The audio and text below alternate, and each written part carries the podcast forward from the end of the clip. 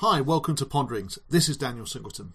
Sometimes when I'm chatting to people, what they're saying is so good I don't want to keep it to myself.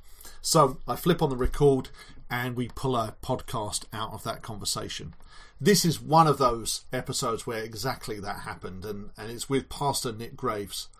What he was saying was so interesting that I fired up the recording, and what you'll hear is our, our chat after that point.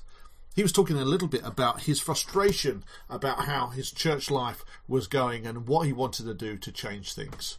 I know many of us are experiencing the same desire for something more than what we've experienced so far, that we have got a flavour or sense of what's coming. If that's you, if you're interested in hearing more about what's what the shape of things to come is to be, do make contact with us. Do listen to the rest of this series and and give us give us a bit of a call or an email.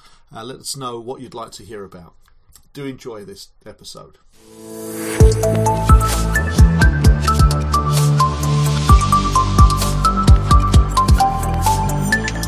I just decided that I was going to invite a group of people from the community who had nothing to do with church Mm-hmm. um, to come together once a fortnight and eat a meal. Right. And um, I announced this at the church, and I actually banned everybody from the church from coming along to it because I knew what would happen. You know, oh, food, um, and it would just turn into another churchy Yeah. event. So um, I invited people, but it, it was under very clear, um, clear expectations that um, I was not providing a meal for them, um, and I wasn't cooking the meal for them, and I wasn't clearing away after them either. Um, so if people wanted to come, there was the expectation that they would contribute to the food, uh, that they would help cook it and clear away. Mm-hmm. Um, so I, found a, a group of six people. They were really up for that. They loved the idea of kind of How did you come come by them, Nick? That that's the bit I find fascinating, particularly as you're you know a pastor. How do you go Well- by people that weren't involved in some sense? I'm not a very typical pastor, to be honest. Um, I'm like we say up north, up north. I'm just gobby. yeah, they say that about me down south, but I don't know it's a compliment. um, yeah, I just, I, people on the com- in the community know me as Pastor Nick. hmm Um, I am comfortable and uncomfortable with that. Yeah, Um, I never sought out to be Pastor Nick, um, but that's what I've become. So I've had to learn to accept it. Um, but at the end of the day, I've I always tell people, look, we live in the same community. I have the same, you know, some of the same struggles as you, and I can almost guarantee that I've been through many of the struggles that you're going through. I, I spent 10 years, I mean, I come from a place of poverty. hmm Um, and um, I spent 10 years working on uh, minimum wage in manufacturing right. before I came here. Um, so I, I just, I understand what people are going through because I've been there. Um, and I just want to come along. I, I just see my job as just coming alongside people, getting to know them, you know, being a friend. And I've always had this, um, just this, this value, I guess. I'll be a friend whether you ever come to know Jesus or not. Right. Yeah. Yeah. because you know again that's that's another dishonesty that I've seen in church is that we're very keen to get alongside people, um, but it's always under the auspices that they're going to come to know Jesus, Right. Right. um, which is highly dishonest. uh-huh. Um, and and if if somebody's doing well, then um, you know we we continue with that relationship. But the minute that we think that things are not progressing, we back off Right. um, and actioning for me, um, someone sound much like love, does it? In that sense, It's not very much like love, but it's a process for Yeah. people, and and for many people it takes years. uh, and people take steps back and people take steps forward and some people never take any at all Yeah. But why why does that mean that we can't be friends? Yeah. um so yeah i just got to know people. I talk to people at the school gates. I talk to people at the shops. I say hi to them. You know people get to know who i am. Uh, they always say well you don't look very much like a pastor. You know i have tattoos. Right. you know i mean it's just like it- it's very disarming. Hmm which uh, which I'm more than happy with. Um, so yeah, I just got to know these people. Um, I can't even remember really how I got Yeah, to know them, but yeah. I, I, I just got to know them. Um, so we invited them for this meal, and um, it just went it went really well. You know, six of us. We started in I think it was November. By Christmas, we'd hit twelve people Cool. Um, people were inviting their friends and that sort of thing. I invited other people who came along and I thought, oh, 12, that's a good biblical number. Um, can't go wrong with 12. Uh, and then things kind of poodled along a bit till about March. And then something happened in March and I don't really know what it was. Um, but kind of one week we had, I I guess we'd started to creep up to about 20. Um, but then the next time that we did it, we had 40 people there. oh wow. Yeah. Um, and then it just snowballed. Right. Um, so it wasn't very long before we were hitting about 100 people Right. coming along to this meal. And again, with very clear What, what did you call it? You Thursday tea. Thursday tea. Yeah. The most unreligious name that I could possibly find. and it now happens on a Saturday. Um, Thursday tea. It, it was fortnightly. Um, right. but basically, um, I felt that weekly was too much. Yeah. Um, but fortnight, but monthly was too far between. Yeah. So I thought if they miss it on the weeks that it's not happening, that means they look forward to it when it happens the next Right. week. Um, so yeah, it, it snowballed. At that point, I had to go back to the church and say, "Do you know what? Um, I can't get alongside all of these people by myself. Right. So I'm going to have to um, rescind my um, my exclusive. No, my, my my exclusion of you guys. um, but do you know what we what we were finding was um, that we were re- that all sorts of people were coming. Um, we had three very clear values. It was eat, pray, and love. Okay. Um, for me, I always called it church hmm um, because, from my understanding, I did some study and I looked at um, what I call the ecclesial minimum, Okay. Which um, is so what are the basic essentials that make church Right, church. You know, um, w- without these things, you cannot have church. Uh, whatever you want, you know, whatever that looks like. Okay. Um, so I kind of realised that the um, that for for you to have church, um, you need to look at the word. Uh-huh. Um, you need to uh, pray, Right. worship, um, kind of communion and community. Yeah. Um, so I looked at those things and, and thought, how can I include all of those things um, without being religious whatsoever?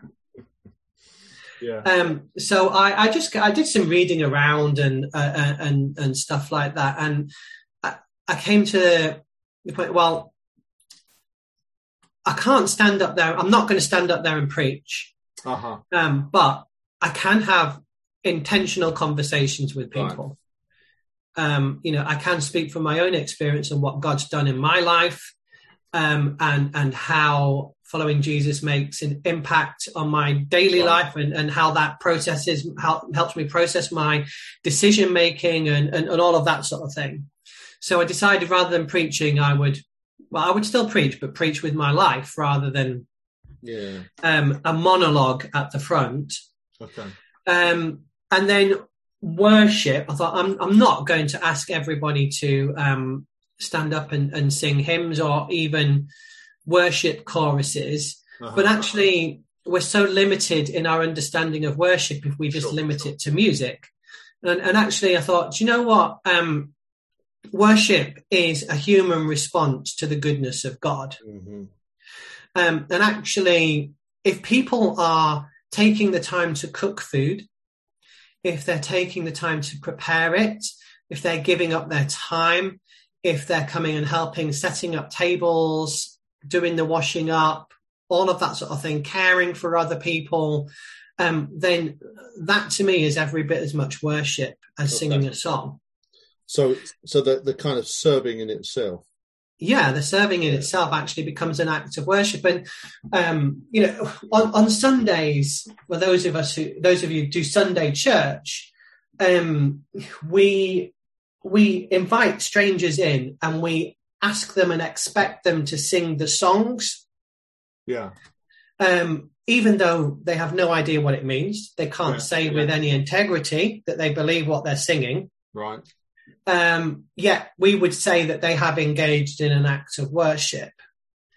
um, so, um, you know, what if over time people actually began to realize that the things that they're doing, that food preparation, that serving, that loving, actually, they realize that that this is a response to God. They can't necessarily put their finger on that right now, um, Right. but but Thursday tea is about what God's doing in in our community, and their response is to serve and to attend and hmm to give of themselves. So I was very comfortable in calling that worship.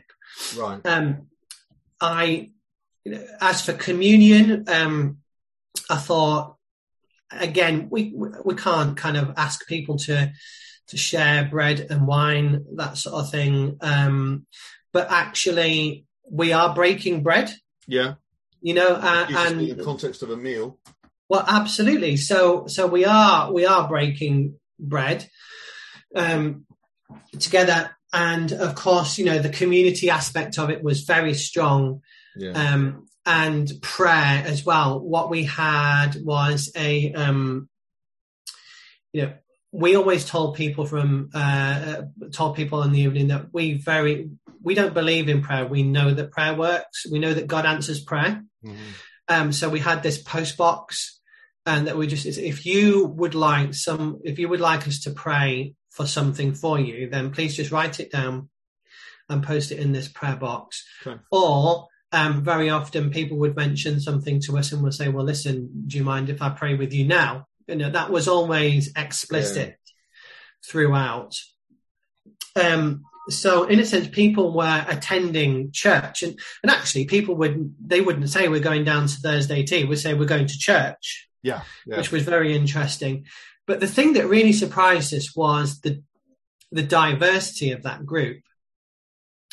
Um, we had right from newborn babies through to ninety year old uh, men and women.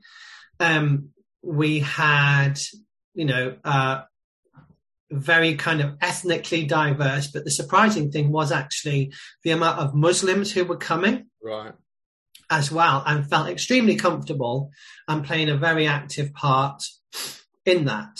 Hmm. Um, you know, there was one, there's one, uh, fairly strict Muslim family. They only came the once because they've been invited by my family, and I, and I just sat down and I was I was eating with them, and the guy clearly he was feeling a little uncomfortable. Sure. Um, you know, and I just got talking to him and just trying to be friendly. And he said, you know, uh, I've passed this church every day on my way to work for the last 10 years. And he said, and I have never been able to imagine, uh, comprehend a reason why I would ever come into this building. And he said, but do you know what? I'm here. Mm. Firstly, I can't believe I'm here, but I'm also having a good time. Right. Right. Um, and that was Kind just, of, that kind of almost sums up exactly how your- starting point, doesn't it?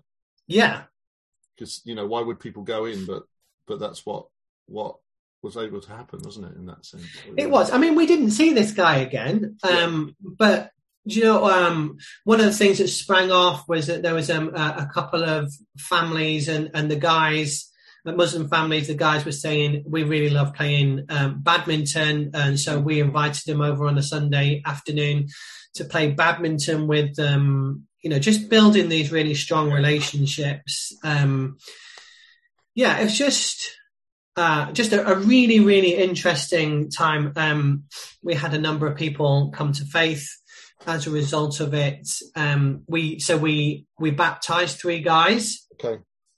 Um, and there was big there was a big debate at church about whether um, we're having a baptism, so it should be on a Sunday oh, in really? the church service. And I'm like, well, it's not their church. Yeah. You know that that's that completely and utterly missing the point. We are having the baptism at Thursday tea. Mm-hmm. Um, so we did this baptism, and um, you know there was kind of big pressure on to do the whole kind of whole religious thing. Yeah. I dug my heels in and said, no, instead we're giving everybody sombreros, and we're going to have a Mexican fiesta. Okay. So we just had this massive party of just a Mexican food, and we had a pinata and all of that sort of thing. And uh, right in the middle of it, we did the baptisms um, we we videoed their testimonies and played the testimonies. Um, and baptized them then and there. And you know the response to that was just absolutely incredible. Yeah. Um, people were seeking me out afterwards, kind of in in the week or two afterwards, saying, "I need to talk to you because when you did that baptism thing." Um, I just started crying, and I don't oh. know why. Sure. Um, so just wonderful and amazing conversations really that, cool. that were had. Um, and do you know what? It um, talk about a place of learning. When yeah, you get a hundred people in a room together from all sorts of different backgrounds, um, you then start to learn about yeah. how to interact as a community and, and I have had to step in the middle of a couple of um, heated arguments, um, particularly between cultures. Right. Um, the way that people bring their children up, essentially. Right. Um, and just said, look, you know, we need to listen to each other. You know, this is the key point. If we're going to be a community, you need to listen. Um, so, so yeah, it was just a very a, a wonderful experience, exhausting experience. Yes, I, um, we uh, very at the early days we got told um, someone came to me and said, "Oh, you know you've got drug dealing going on, don't you?" Um, I did not know that, but thank you for letting me know. Um, we called the police. Uh, we spoke to the local police team, and um, they came and did um, a swab of our toilets, and every single toilet in the building had been used excessively for cocaine. Right. And that was just after um, Sunday morning, I suspect. and that's that's just the pastor. um, so they came and um, they they said they wanted to do a, you know, they wanted to do a Oh no, that's it. They, they came to me on a Sunday morning and showed me two photo fits.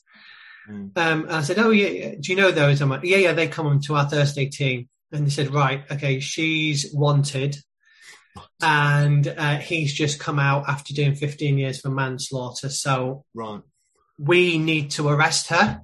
Okay. And can can we do a sting at your Thursday tea?" I'm like, "You absolutely cannot. No, no." yeah. Most certainly, may you may not, but give me two days and I will bring her in myself. Right. Okay. Um, so we sat down with her and just, you know, said, look, this is this is what the police have been and said. We know there's a warrant out for you. We need to get this sorted. Um, and at that point, she burst into tears. She said, "Has she been sick of running and hiding?" And um, we prayed together and uh, we went to the police station. That's cool. That's really um, cool. and that's that's how I, I think we've done. We've we've helped three people give themselves up actually, mm-hmm. um, for various for various things. Um, yeah, we had the drug dealing. Then um, two years ago, um, we had um, so very very mixed group of people there. Um, particularly, uh, there was a good group of young people who Mm. were coming along. And what we were discovering actually was the young people um, started to really have an attachment to the older people. Right. Um, so they would offer to get their plates for them and go and pick the food for them and carry it back to them, which was just fantastic to see. And a couple of these young lads were well known for being in gangs. But do you know what? They would help me set up and pack Yeah. down, and you know they were just they were brilliant while they were there. Mm. Um, but I got a call um, one Thursday um, saying that a young man who I knew very well had been stabbed and killed in Purley in a gang fight. hmm Um, and his friend, who who I also know knew very well, and I've known since he was seven or eight. Mm. um, he was kind of arrested as being an accessory and uh, and stuff like that. Um, so we were suddenly faced with just this um, this traumatic um, experience where we had to help the community to process that. Yeah. Now I knew them as being okay; they were always all right with me. Yeah. Um, but I knew that they could also be little buggers as well. and um, It's a relationship that makes a difference, though, doesn't it? It makes a huge difference. Yeah. 'Cause I, I, I was a teacher, and you see a level of that. In fact, some of the some of the cleverest teachers do Mm. zone in and create a relationship with the worst kids. Doesn't mean they don't kick off for you at times, but it does Mm. mean does mean if you meet them in Darkham Street, they're probably not going to do something to you, which is interesting. No, that's absolutely right. I, and um, the problem that I knew the shop had a terrible time with them. They would steal and they would Right. intimidate and, and stuff like that. Um, and, and they, they made their neighbor's life a misery. Yeah. Um, so all of a sudden we were in this middle of this situation where, you know, big shock to us because, you know, I knew I knew very well. Um, but the community were then torn. They're like, if he's dead and is in jail, that means our life is quieter Right. and they're not going to make our lives a misery anymore because they're either dead or in jail. And, and that was just like a massive thing. Uh, people felt guilty Right. Yeah. for thinking like that, but also this is a, a 19 year old young man who's lost his life tragically. Yeah. Yeah. Um, so you know, there was a at that point we were able just to to get alongside community and just listen to people. I mean that that day after it happened, I just spent the whole day sitting on a on, on the curb outside the shop with people, just Yeah. listening to them and just talking with them, um, just absorbing the shock and the pain. Yeah. Um, so I got asked. So so we you know, we, we did um that our next Thursday tea. Um, we decided to go ahead with it, and um, we did a, a candlelit vigil, Right. which is actually something we've done a few times before. So we did it after Grenfell Right. and the Manchester bombings as well. We just kind of wanted to give people a, a focus point to be able to process grief. sure. Um, so we did this candlelit vigil uh, for, and his family came down. We had about 150 people there, I guess. Um, and it was just, yeah, you could see the shock in people, but it was just, if this is what the, if this is not what the church is called to do, then I don't know what it is Right. Right. is you know just to come alongside people and just to minister to them in those situations and listen to them and love them and help them process it and speak peace um, and reassurance to them uh, so it was just a, a wonderful opportunity um, i then got asked to do the funeral Yeah. Um, which was the most stressful day of my life Yeah. um, you know, it turned out, you know, as as things came out, they were very heavily involved in the gangs, Uh huh. and um, his family is extremely involved in in very serious uh, gangs, um, actually nationwide gang stuff. Okay. Um, so I had, I can't remember how many meetings with the police. The police were very nervous, hmm and that you know they were very nervous about how the funeral was going to go, and particularly how the wake, which was happening at the church, was going to go. Okay. So on the day of the funeral, um, there was a police escort of the hearse to where we were having the the service Right. because we had about 400 500 people there but then they came back and um, they had two vans of riot police around the corner they had an armed unit on standby uh, around the corner. Um, they had surveillance officers everywhere and they were phoning me every half an hour going is everything okay? You know they gave me a code word and stuff like that. If i thought things were getting out of hand it was just it was a stressful day Yeah, yeah, and that's and that's it's not like you're doing an unstressful thing to start with. no, I mean the funeral is hard enough, particularly as someone that I knew yeah. um, and, and liked, but also, yeah, you got uh, 500 people there, and um, in the knowledge that proportion of them were either carrying knives or guns, right, right. Um, and and the police were understandably nervous, but. Um, you know, and they were very, and, and the people at the funeral were very angry about having the police around there. So I was just, you know, I said to the police, you have to going to go out of sight. They still know you're there, but I understand that if something kicks off, you need to be there quickly. Yeah. Um, yeah. So, but do you know what? The day went without a hitch. Yeah. The day was quiet. That was quite a lot down to the fact it was a very sunny day and they all sat outside and smoked weed.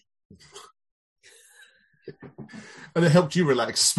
It was everybody was relaxed. yeah. I mean, there was definitely a cloud of there was definitely a cloud of weed over the whole place. smoking. Um, yeah, so you know, it was just yeah hard, but actually, you're right. Those relationships, Yeah. We wouldn't have been there without those relationships. Yeah. Um, Can, kind of- can I can I just Yeah. jump in and ask you? This is kind of partly because of my own particular interest. I mean, in terms of what you've said, it's very exciting, and actually, in a, in a, in a little while, I'll I'll tell you some of our story, which I, you'll see Mm. some parallels in terms of what we've done uh, in East London. But I, I just want to, I suppose, ask you two questions. One, I suppose, is do you see Thursday Tea as being almost an autonomous church in itself? And or do you feel that the church of which you pastor is now very much part of what you're doing? Because I suppose what, what I'm interested in yeah, kind of starts you, you've started in some ways the other way round. You have this mm. burden, you've done for want of better terms, an outreach of some sort, and then you have a body of people who are all from all diverse backgrounds. The question that I'm considering is about integration. If there's a strong church ethic or a strong relationship in the church, does that make for better integration?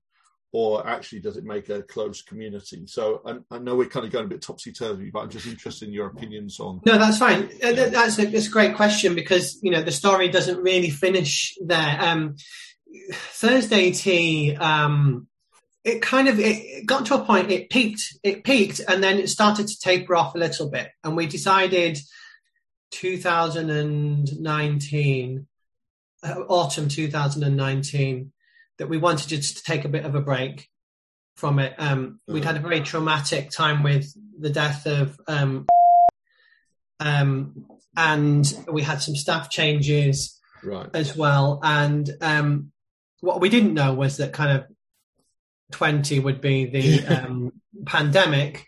Um, so we, we decided to take a bit of a break from it uh, and just spend some time rethinking. Um, I think you know, like lots of these things, they take off, they take on a life of their own, and you have to stop and you have to ask questions about, um, you know, is you know, is there is there life in this? Is it is this healthy? You know, continuing to be healthy. Um, so we decided to take a break from it. Um, then the pandemic hit, and um, I was supposed to take some sabbatical, but that ended up getting cancelled due to the pandemic. Um, but uh, extremely long story short, really, is that um, over time we'd started to be thinking about what it actually meant for us to be church um, as the established church, really.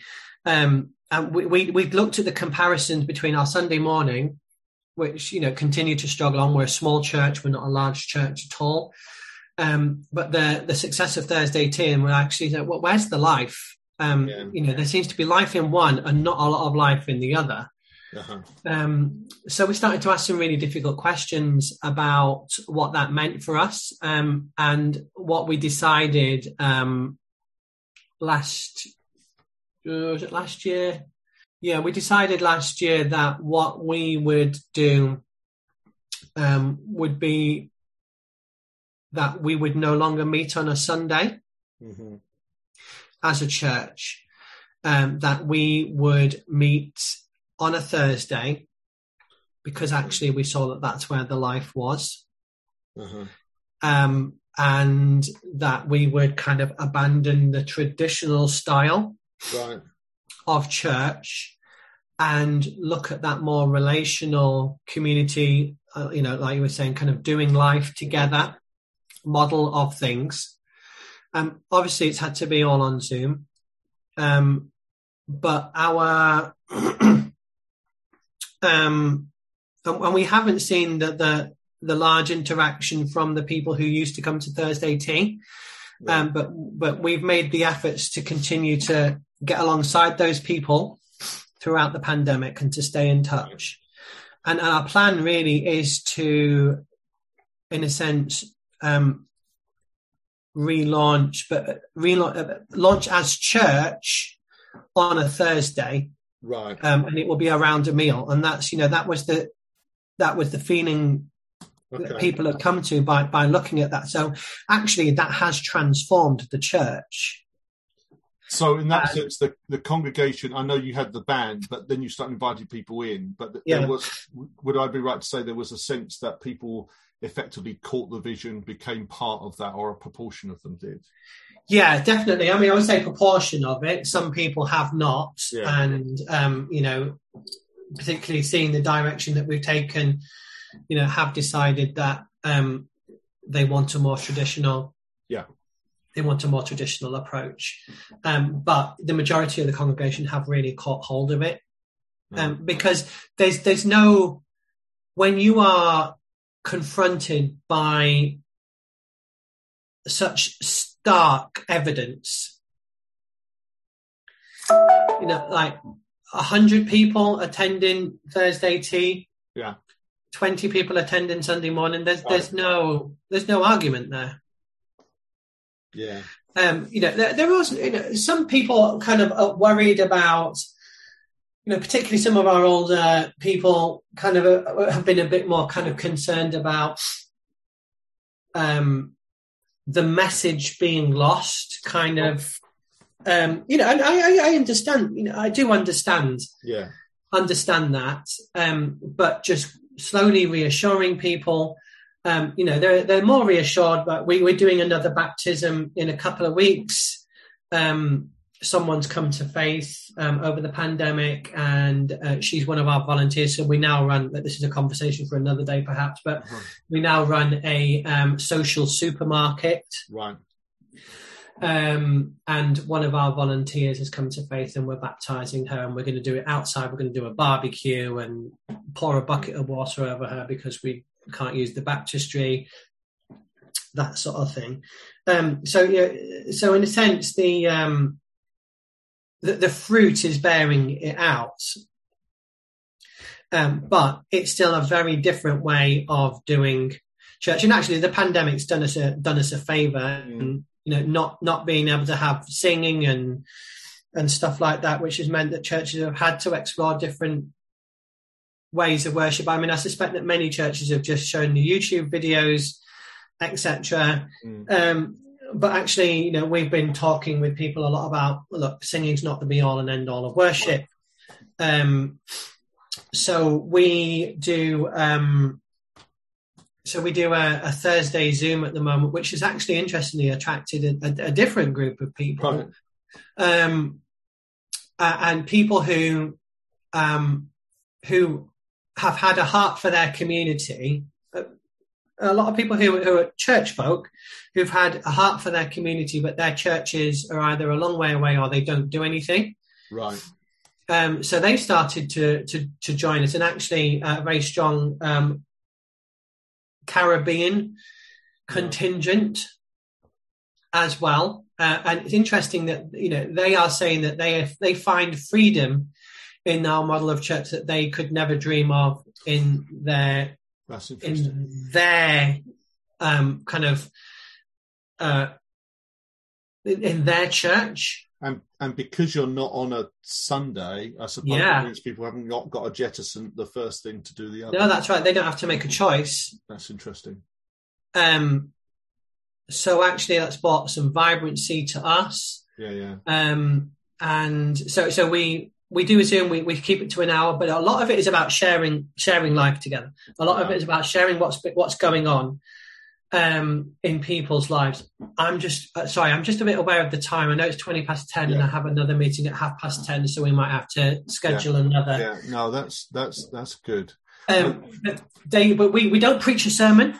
Yeah, um, we uh, we publish a podcast every week um, because I think that uh, people should be allowed to choose to listen or not to listen. yeah, Um, they can listen at their own pace in their own time. Um, they can pause, make a cup of tea. If they don't like it, they can, you know, turn it off. Um, or they can go back and listen again. You know, these are, it's, it's about giving people about choice rather than in enforcing and indoctrinating people, which is just, it sticks in my throat to do that sort of thing. Um, so, so we do the podcasts and you know what? The Thursdays are wonderful. I wouldn't pass those up for, I wouldn't, I couldn't go back to the normal Sunday model at all. And actually people are finding freedom, um, and you know the comments that people are making this isn't about one person um this is uh, uh, you know hearing from other people and you know it's it's a messier situation. Yeah, um because you never quite know who's going to be there.